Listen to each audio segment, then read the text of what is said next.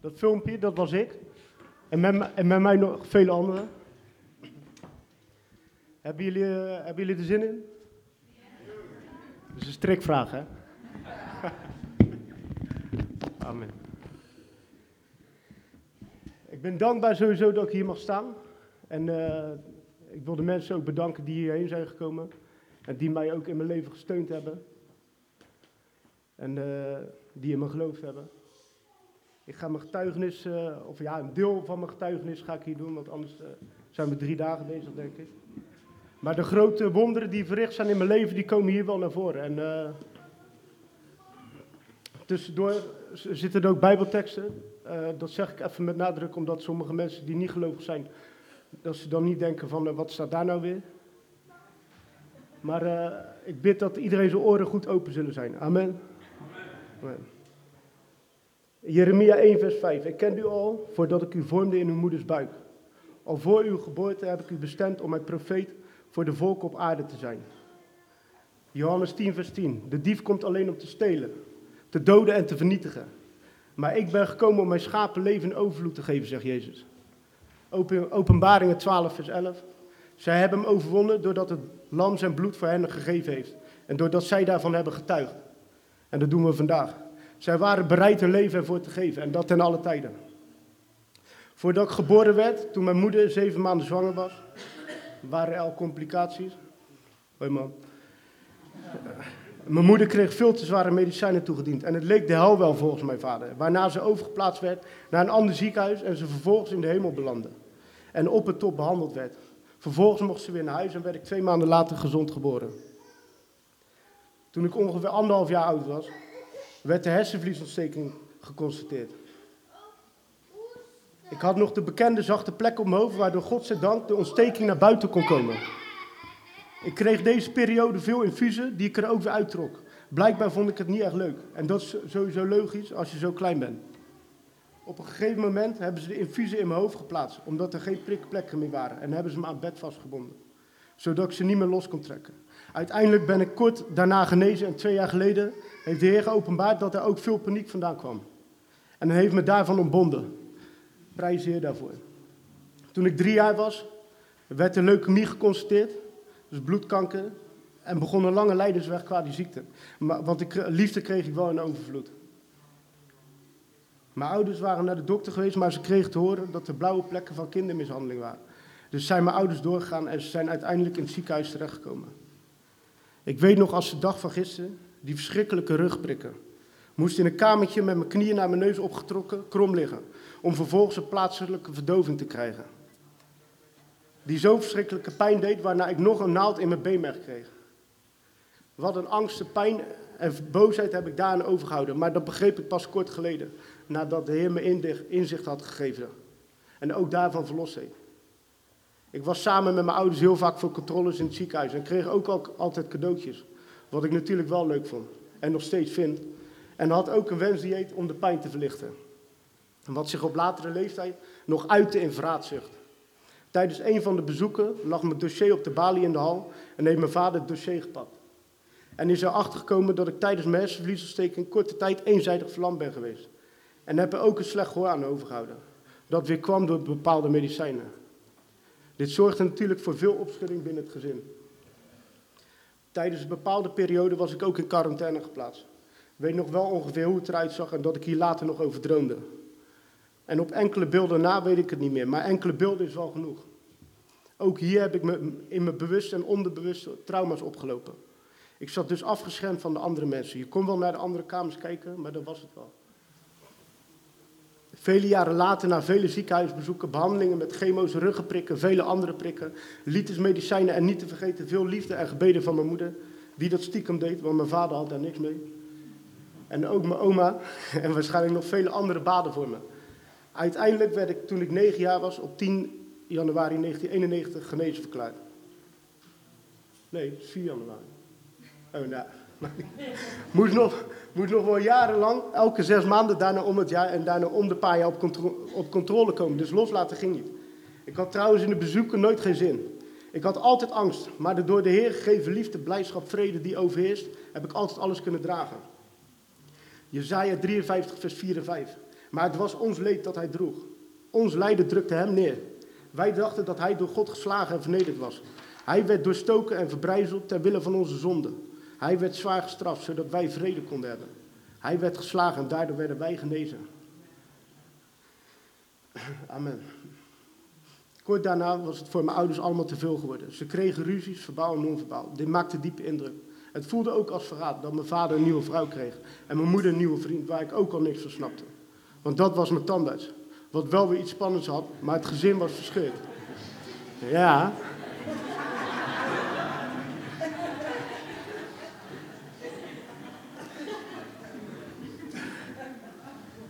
Uit elkaar getrokken was het gezin. Er kwam wel enigszins rust in de situatie doordat er goed overleg was met betrekking verdeling van het wonen en slapen. En heb vele normen en waarden van respect meegekregen.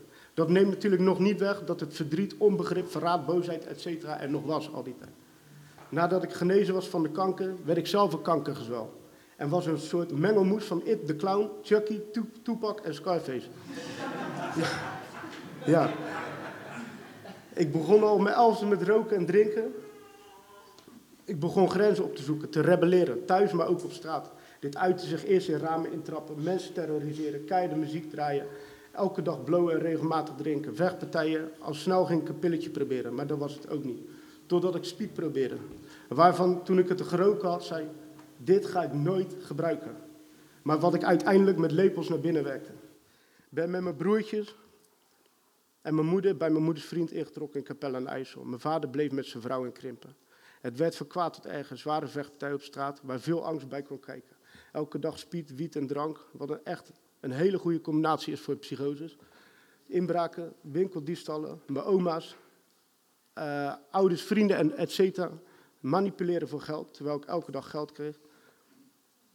Beroven van mensen, graffiti spuiten, haat tegen politie, drugsdealen, absurde seks met jezelf en ook met dames. Sloopte veel in huis, stelen in huis. Als het moest verkocht ik mijn moeder nog voor een tientje. Ja, ja. Het betasten van dames, dronken rijden met en zonder rijbewijs, etc. Het was de normaalste gang van zaken. Ik deed toch waar ik zin in had. Ik had mezelf volledig vrijgegeven voor het kwade. De goede eigenschappen vertroebelden en waren nog maar sporadisch aanwezig. Diep in mijn hart was ik een hele lieve jongen. Maar alles deed ik voor de spanning, het wegdrukken van alle ellende. Om te scoren, om onder invloed te zijn. En was ook altijd onder invloed, dag in dag uit. Dus alleen maar scoren en zo gek mogelijk doen. En dat is wel gelukt. Ik kan hier uren over getuigen. Maar dat gaan we niet doen. Op een gegeven moment, op een gegeven moment ging ik ook naar hardcorefeesten. Dat is letterlijk de speeltuin van de duivel. Het is extreem duister en ook onder invloed van zoveel mogelijk drugs. Het speelt zich allemaal af in het verborgene en vooral s'nachts. Het mensen dood zien gaan en met zware epileptische aanvallen op de grond zien spartelen. Zelf en anderen met waanideeën hallucinerend rond zien dwalen. Maar het hoort er allemaal bij in het leven. Zo praat je dan over, alsof het de normaalste zaak van de wereld is. Ik ben op een gegeven moment ook bij de harde van Feyenoord gekomen. Ik zwerfde tussen de oudere garde SCF en de jongere RJK, wat later F3R werd. Hier heb ik Raymond en Jury ook leren kennen. Gino ken ik al vanuit Capelle. Daar komen de echte mensen vandaan, hè Gino? Amen. Nee. Hier was het niet veel anders. Vele reizen naar andere clubs in binnen- en buitenland, waar vervolgens heel de stad geplunderd werd, zware vechtpartijen uitbraken. Veel drugs werd gebruikt, sekstenten werden bezocht, niet door iedereen trouwens, uh, et cetera. Uiteindelijk ben ik hiermee gestopt. Tenminste, die heeft me weggehaald. Heb in die jaren twee zware auto-ongelukken gehad. Bij de eerste zat ik ernaast en bij de tweede reed ik zelf. Bij het eerste ongeluk vloog ik nadat we tegen een lantaarnpaal waren aangereden met mijn hoofd door het raam. We waren daarvoor uitgezet bij een discotheek en mijn maat was hardhandig verwijderd. En we zijn dus met flinke spanningen dronken gaan rijden. Met veel te hoge snelheid. Maar dat is vrij duidelijk. Het is ook duidelijk dat de Heer voor bescherming heeft gezorgd. Want ook al is het pijnlijk en was de tong van mijn maat in tweeën. En op wat glas na in mijn hoofd en wat kleine littekens en schrammen en lichte shock. konden we vrij snel weer naar huis. We leefden nog, dus ik ging weer verder met mijn leven. De tweede keer reed ik zelf en was heel mijn auto in elkaar geknikt. En hebben we de voorruit eruit gekopt. Het grappige was wel dat ik net mijn maat uit het ziekenhuis had opgehaald. Met een gebroken neus. Ja. Ja. Maar wederom, minimaal schade bij hem en mij. Want we hadden enkel een lichte shock. Ook lag ik na weer eens een ruzie een week in het ziekenhuis met een dubbel uh, gebroken kaak en gekneusde hersens. Heb hier bescherming gehad en ben volledig hersteld. Want ook dit had veel erger kunnen aflopen. Ik had langer moeten blijven, maar ik deed net alsof ik al beter was. Dit, dit is niet verstandig en geen aanrader. Ik heb de zusters geroepen en gezegd dat het helemaal top ging. En na wat overleg en controles mocht ik gaan op dat moment. En op dat moment stond ik in de deuropeningen. En het moment dat ze was weggelopen, viel ik zo achterover de kamer in. Gelukkig, gelukkig kon ik snel weer opstaan en ben toen heel snel vertrokken. Ik had een bepaalde mentaliteit en dat was gaan met alles. Huilen doen we later wel. Een korte periode later was ik in de discotheek en gedroeg me zoals gewoonlijk weer als een beest. De ijsbakken van de bar afpakken en door het publiek heen gooien was een van mijn favoriete bezigheden. Vrouwen lastigvallen en uiteindelijk heb ik bij iemand twee glazen in zijn gezicht gegooid, waarna ik te grazen ben genomen. Ben een hok ingesleurd en ben op de grond gelegd, mijn handen op mijn rug en terwijl ze schopte tegen mijn hoofd. Ook tegen de muur aangezet en afgeranseld. Op een gegeven moment viel ik bijna weg en ik riep stop, anders ga ik dood. Terwijl ik al wat ontlasting had laten gaan waar ik pas achter kwam toen ik uren later in een celletje zat. Het is triest, vooral voor de jongen die er niks aan, aan kon doen en er niet om gevraagd had. En niemand heeft dit, heeft dit alles verdiend. Ook dit had weer anders af kunnen lopen. Deze situatie hebben me uiteindelijk jaren later wel aan het denken gezet. Op een gegeven moment kwam ik een korte periode in de gevangenis en ben daar binnen naar de kerk gegaan om uit, uit mezelf te zijn. Tenminste, dat dacht ik. Na een jaar kwam ik weer vast te zitten in eind 2003, nu een paar maanden. Maar had daarvoor de moeder van mijn kind leren kennen en zij is gelovig. Ben toen ik vrijgekomen was met haar meegaan naar de kerkgemeenschap De Levende Steen. We kregen uiteindelijk ook een relatie. Ik zat regelmatig nog dronken van de avond ervoor in de kerk te slapen, maar toch liet de Heer me horen wat ik moest horen. Ik heb vele momenten van reiniging ervaren, dat ik niet meer stopte met huilen. Ik wilde dit leven niet meer. Ik zat gevangen, ik was geketend. We lazen voor die periode best veel en er hingen bijbelteksten aan de muur. Ik had dus wel wat kennis opgedaan. Die periode en wist dat ik me moest laten dopen en ben gedoopt in 2007. Johannes 3, vers 3 tot en met 6. Jezus antwoordde, luister goed. Wie niet opnieuw geboren wordt, kan het koninkrijk van God niet ontdekken. Opnieuw geboren, vroeg Nicodemus. Hoe kan dat? Iemand kan toch niet voor de tweede keer uit zijn moeders lichaam geboren worden? Jezus antwoordde, toch is het zoals ik zeg. Niemand kan het koninkrijk van God binnengaan als hij niet geboren wordt uit water en geest. Uit mensen komt menselijk leven voort, maar uit de geest van God komt geestelijk leven voort. Na mijn doop was de korte periode een groot feest en dacht dat ik er al was. En dacht ook omdat ik al een lange periode geen drugs meer gebruikte, ook clean was. Maar ik vergat even de sigaretten en medicatie die mijn geest bleven vertroebelen. Ook al was ik al flink gereinigd en schoongewassen. Het echte werk zou toen pas beginnen.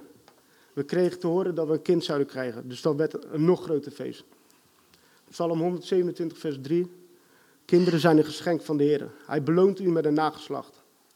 Dus ik dacht, ik kan wel één biertje drinken. Dat was de grootste fout die ik maar kon maken. Want de Bijbel leert ons wel anders.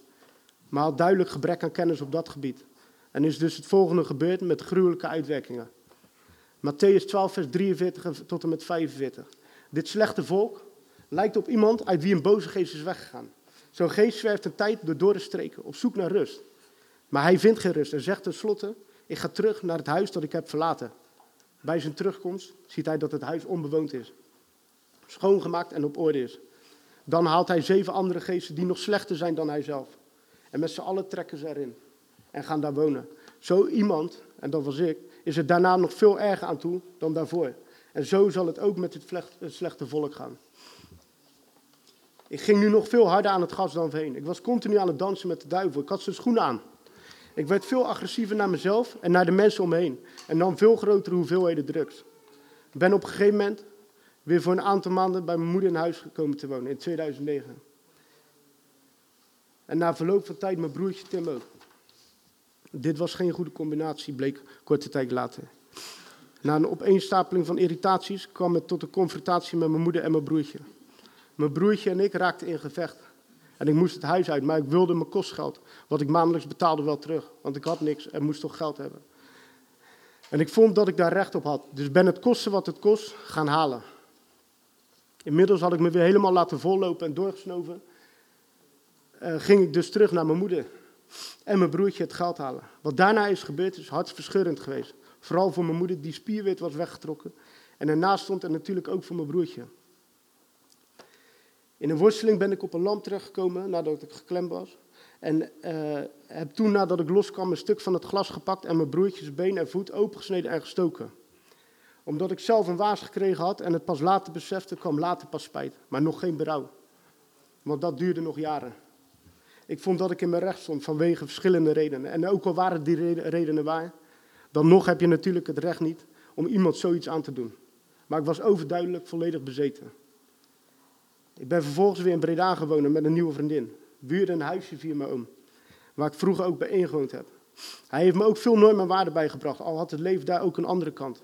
Ik heb daar continu in de schaduw geleefd van zware criminelen. En die spanning ben ik ook gaandeweg op blijven zoeken. Maar eigenlijk leef je continu in angst. Heb daar ook leren timmeren, dus dat is wel weer een mooie weerspiegeling van Jezus. Ook deden mijn broertjes en ik een poging om het klussenbedrijf met de naam Geen Probleem over te nemen. Maar bij, na de inzien had dat beter altijd een probleem kunnen eten. Amen. We kunnen, we kunnen daar nog een boek over schrijven, ja. Maar goed, het verhuizen naar een andere stad, wat ik meerdere malen heb gedaan, was een uitvlucht. Wat mijn leven niet ging redden. Namelijk op 28 juni 2010 was ik dronken op de bus gestapt. Om vanuit Oudgasten naar Breda te gaan, om kook te halen. Maar was zo dronken dat ik halverwege uitstapte en midden op de weg ben gestaan om ouds aan te houden. Ja, dat was gewoon normaal, hè, Denise? Ja. Uiteindelijk kon ik bij iemand instappen om mee te rijden. En hij had een fles GHB. En GHB is een narcosemiddel. Dus ik doe die fles open, terwijl je normaal hier van mij één dopje mag. En ik nam de fles aan mijn mond en ik ben gaan drinken. Ik ben in Breda uitgestapt. Ik ben na een meter of honderd in elkaar gezakt.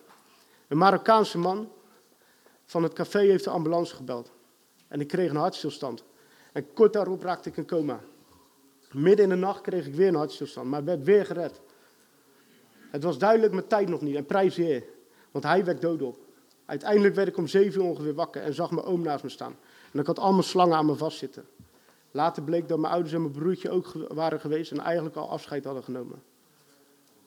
Lucas 16, vers 18. Zij zullen slangen kunnen vastpakken. En als zij iets giftigs drinken, zal het hun geen kwaad doen. Zij zullen zieke mensen de hand opleggen en genezen. Amen. Amen. De dokter vroeg wat voor drugs had je gisteren op. Want ze konden wel spiet en alcohol vinden, maar niet de GHB. Waardoor dit gekomen is. Ik zei eerst nog zwaar voor nee, ik heb niks op. Maar toen kreeg ik herinneringen en een bekende met een korte schaamte, ja, ik heb GHB gebruikt. Ben toen verward naar huis gegaan om enkele dagen later weer terug te, uh, te gaan gebruiken. En nog veel harder als voorheen. Heb toen meerdere malen in psychoses geleefd. Al lijkt erop dat mijn leven één grote psychose is. Heb over het dak gelopen, zo naar het balkon van mijn duren, uh, buren toe. En door hun huis weer naar buiten toe. Heb ook een andere keer op het balkon in de stortregen gezeten. Terwijl ik met de politie aan de telefoon zat. Want ik wist zeker dat de inbrekers beneden in mijn huis zaten. Wat natuurlijk niet zo was.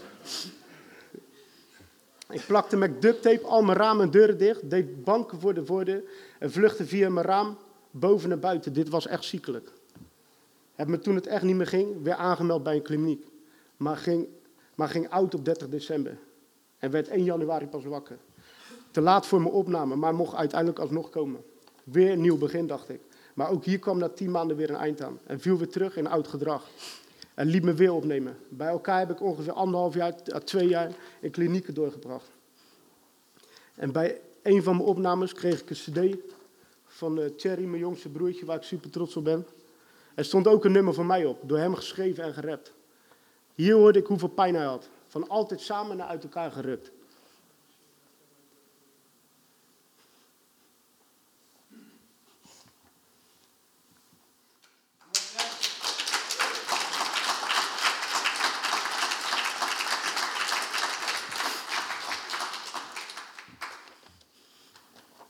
Ja, toch.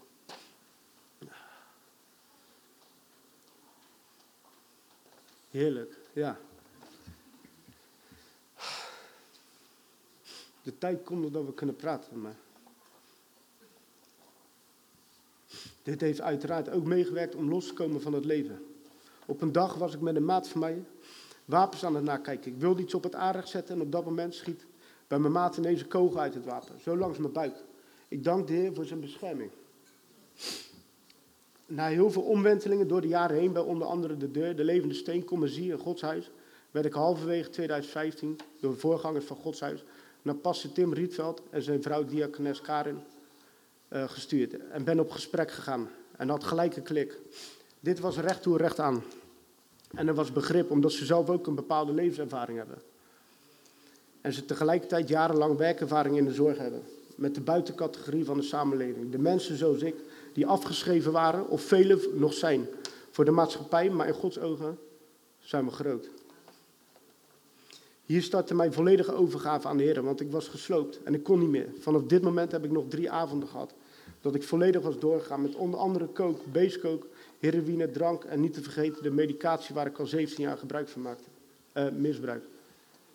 Psalm 51, vers 19. Het werkelijke offer waarop u wacht, is een aan u overgegeven geest. Van iemand die, die weet dat hij niet zonder u kan. En een hart dat geheel en al weet dat u de enige bent die helpen kan. Zulke mensen stuurt u nooit weg, mijn God. Ik ben mijn zondes gaan beleiden, ben vergeven en heb mijn mensen vergeven die mij pijn hadden gedaan. En heb daardoor diepgaande reiniging ontvangen.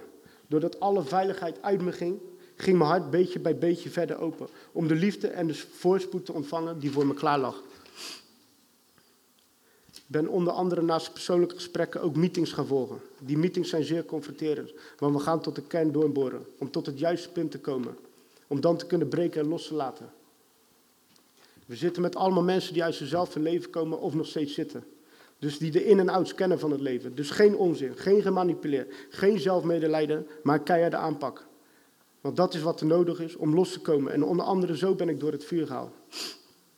De tijd die in dat oude leven investeerde, moet je dubbel investeren in je herstel. Je kan niet terwijl je zeven dagen investeerde aan het oude leven, maar één keer per week of twee keer per week aan je herstel werken. Nee, dit vraagt volledige toewijding, overgave, standvastigheid, ja, uitmuntendheid. Zullen ja, uitmuntend zullen we moeten zijn. Op elk gebied van ons leven. Geen half werk. Denk ook niet te licht over bepaalde gebeurtenissen uit het leven. Want wat niet aangepakt is, zit er nog. En waar dat nog zit in je hart, kan geen liefde zitten. Dus kleineringen, afwijzing, misbruik, mishandeling, eenzaamheid, ziektes, etc. etc. Dag en nacht in het woord, bidden en vasten, dat was natuurlijk nummer één. Daarnaast kreeg ik de mogelijkheid om weer te gaan werken, terwijl ik acht jaar niet gewerkt had. Dus dat was ook weer wennen. Maar een grote zegening. Dit deed ik bij Jeugd Plus Jeugd. En dit is een organisatie voor jongeren met allerlei, allerlei problematieken. Hier heb ik veel spiegels voor gekregen en geduld leren hebben. Want je krijgt in het werk ook bakken met stront over je heen. Je wordt, ja, je wordt, bijna, je wordt vaak gewoon standaard met K aangesproken. Vuile mogol of uh, ze spugen naar je. ja, dus ja. En dan moet je toch even normaal reageren, weet je wel. Dit was allemaal onderdeel om los te komen van mijn leven. En onderdeel van mijn nevenzielstraining. Voor waar ik nu sta en nog naartoe ga. Dit alles onder leiding van mijn pastoor en zijn vrouw. En ben hun zeer dankbaar. En bovenal de Heer. Want hij houdt zijn belofte zoals geschreven staat in Jeremia 3, vers 15. Ik zal u leiders geven naar mijn hart, die u zullen leiden met kennis en verstand. Een maand voordat ik op 23 september 2015 clean werd, heeft de Heer me al bevrijd van de medicatie en angst op dat gebied. Ik ben 22 jaar lang verslaafd geweest. Rond mijn verjaardag in 2015 kreeg pastor Tim een visioen. Daarin werd het licht, wat de duivel geprobeerd had te stelen, weer teruggeplaatst. Er was in dat visioen een heel sterk licht te zien. Enkele weken later waren we bij een congres in een andere kerk en toen werd ik door profeet Alexis naar voren geroepen. Ik had de man nog nooit gezien, want hij woont namelijk in Frankrijk. Hij zei, ik zie een heel sterk licht boven jou. En dat had me pas enkele weken daarvoor ook gezien. Dus ik was echt positief verbaasd en verblijd. En hij wist te vertellen dat de duivel vaak geprobeerd heeft mij van het leven te beroven. En ik dacht, het wordt steeds gekker. En dat mijn familie zich door mij heen zou gaan bekeren. Ja. Waar ik voor die uitspraak veel angst voor had. Maar Heer heeft me gebeden voor het. En tot slot zei hij dat ik een evangelist zou worden. Ik ging met één grote glimlach weg. Dit was namelijk heel bijzonder. Ik begon het een jaar later pas echt te beseffen en te begrijpen wat het inhoudt om een evangelist te zijn. Ik begon hier dus meer duidelijkheid in te krijgen, waarna, waarna ik na twee jaar keiharde training en studies ben gezalfd als evangelist. Alles op de tijd van de Heer. En ik ging van drugspecialist naar evangelist. Amen. Alle, alle respect voor de Heer. Jezaja 60, vers 1 en 2. Sta op, mijn volk. Laat uw licht schijnen, zodat alle volken het zien. Want de glorie van de Heer stroomt over u heen. Een duisternis zwart als de nacht zal alle volken van de aarde omhullen. Maar de glorie van de Heer zal van u afstralen. Jezaja 49, vers 6. De Heer zei, u zult meer doen dan alleen Israël bij me terugbrengen. Ik zal u maken tot een licht voor alle volken van de wereld. Om redding te brengen tot in de verste uithoeken van de aarde en bij leef. Psalm 1, vers 2. Integendeel, het is voor hem een vreugde te doen wat de Heer van hem vraagt. En dat is het zeker. Dag en nacht is hij bezig met zijn woord. Ik ben dus dag en nacht met de Bijbel bezig geweest en heb dat niet meer losgelaten. Heb de Bijbel nu naast het bestuderen voor de tweede keer van voor naar achter uitgelezen. Wat ook wonderen zijn. Aangezien ik voor het laatst, begin 2000, in het politiebureau gelezen had. Heb mijn bestaan op deze wereld ontdekt en ben bezig met het vervullen van Gods doel. En dat is op zijn manier vrucht dragen. En de hoofdvrucht is liefde. Heb een hechte relatie met de Heer. Heb een hele mooie vrouw leren kennen. En we gaan eind deze zomer trouwen. Simone. Yes.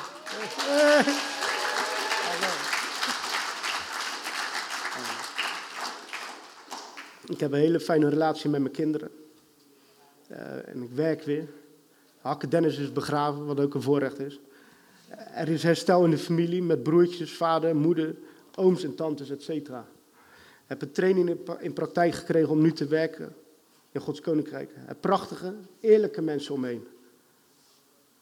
Mag nu een opdracht van de Heer Jezus andere mensen helpen. Wat altijd een hartsverlangen is geweest. Maar je moet eerst jezelf helpen. Heb wijsheid leren vergaren en laat dat niet meer los. Ben geestelijk rijk geworden. Ben vrijgekocht, vergeven, genezen en hersteld door het bloed van de Heer Jezus. Hoe ik eerst jarenlang een leven had van net niet, heb ik nu een leven van alles wel. Genesis 39, vers 2. De Heer zegende Jozef tijdens zijn verblijf in het huis van zijn meester. Alles wat hij deed, lukte hem. Jozua 1, vers 7. U hoeft alleen sterk en moedig te zijn en heel de wet die Mozes u gaf, letterlijk te gehoorzamen. Als u dat doet, zal alles wat u onderneemt gelukken. 1 Samuel 18, vers 14. Hij bleef succesvol in alles wat hij deed, omdat de Heer hem hielp. En Johannes 10, vers 10. De dief komt om, alleen om te stelen, te doden en te vernietigen. Maar Jezus is gekomen om zijn schapen in leven in overvloed te geven. Amen.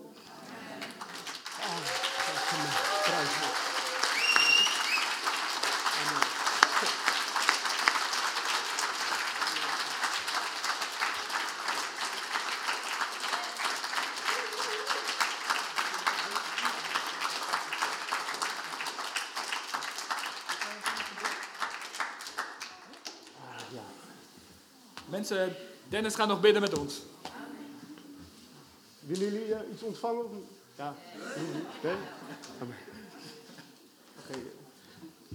Dank u wel, Vader, voor dit moment dat we hier uh, met velen zijn, Vader.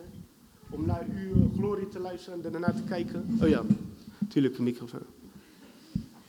Vader, dat, ik wil de vrede uitspreken over een ieder. Dat jullie inzicht krijgen in het goed en het kwaad. Dat elk pijn en verdriet wat nog in jullie zit, dat het geopenbaard zal worden. Dat, dat de Heer het zal laten zien aan een ieder. In dromen of visioenen, of eh, dat hij het in, in, je gedachten legt, ter herinnering. Van oké, hier zit nog pijn en verdriet. Breng het naar buiten. Blijf er niet mee lopen. Want zoals ik al zei, waar nog pijn en verdriet zit, waar nog veiligheid zit, kan geen liefde zitten. En ik spreek de liefde van de Heer Jezus Christus over ieder uit. En bedachtzaamheid en wijsheid zullen jullie ontvangen. En maar niet om voor jullie zelf te houden, maar om uit te delen aan andere mensen.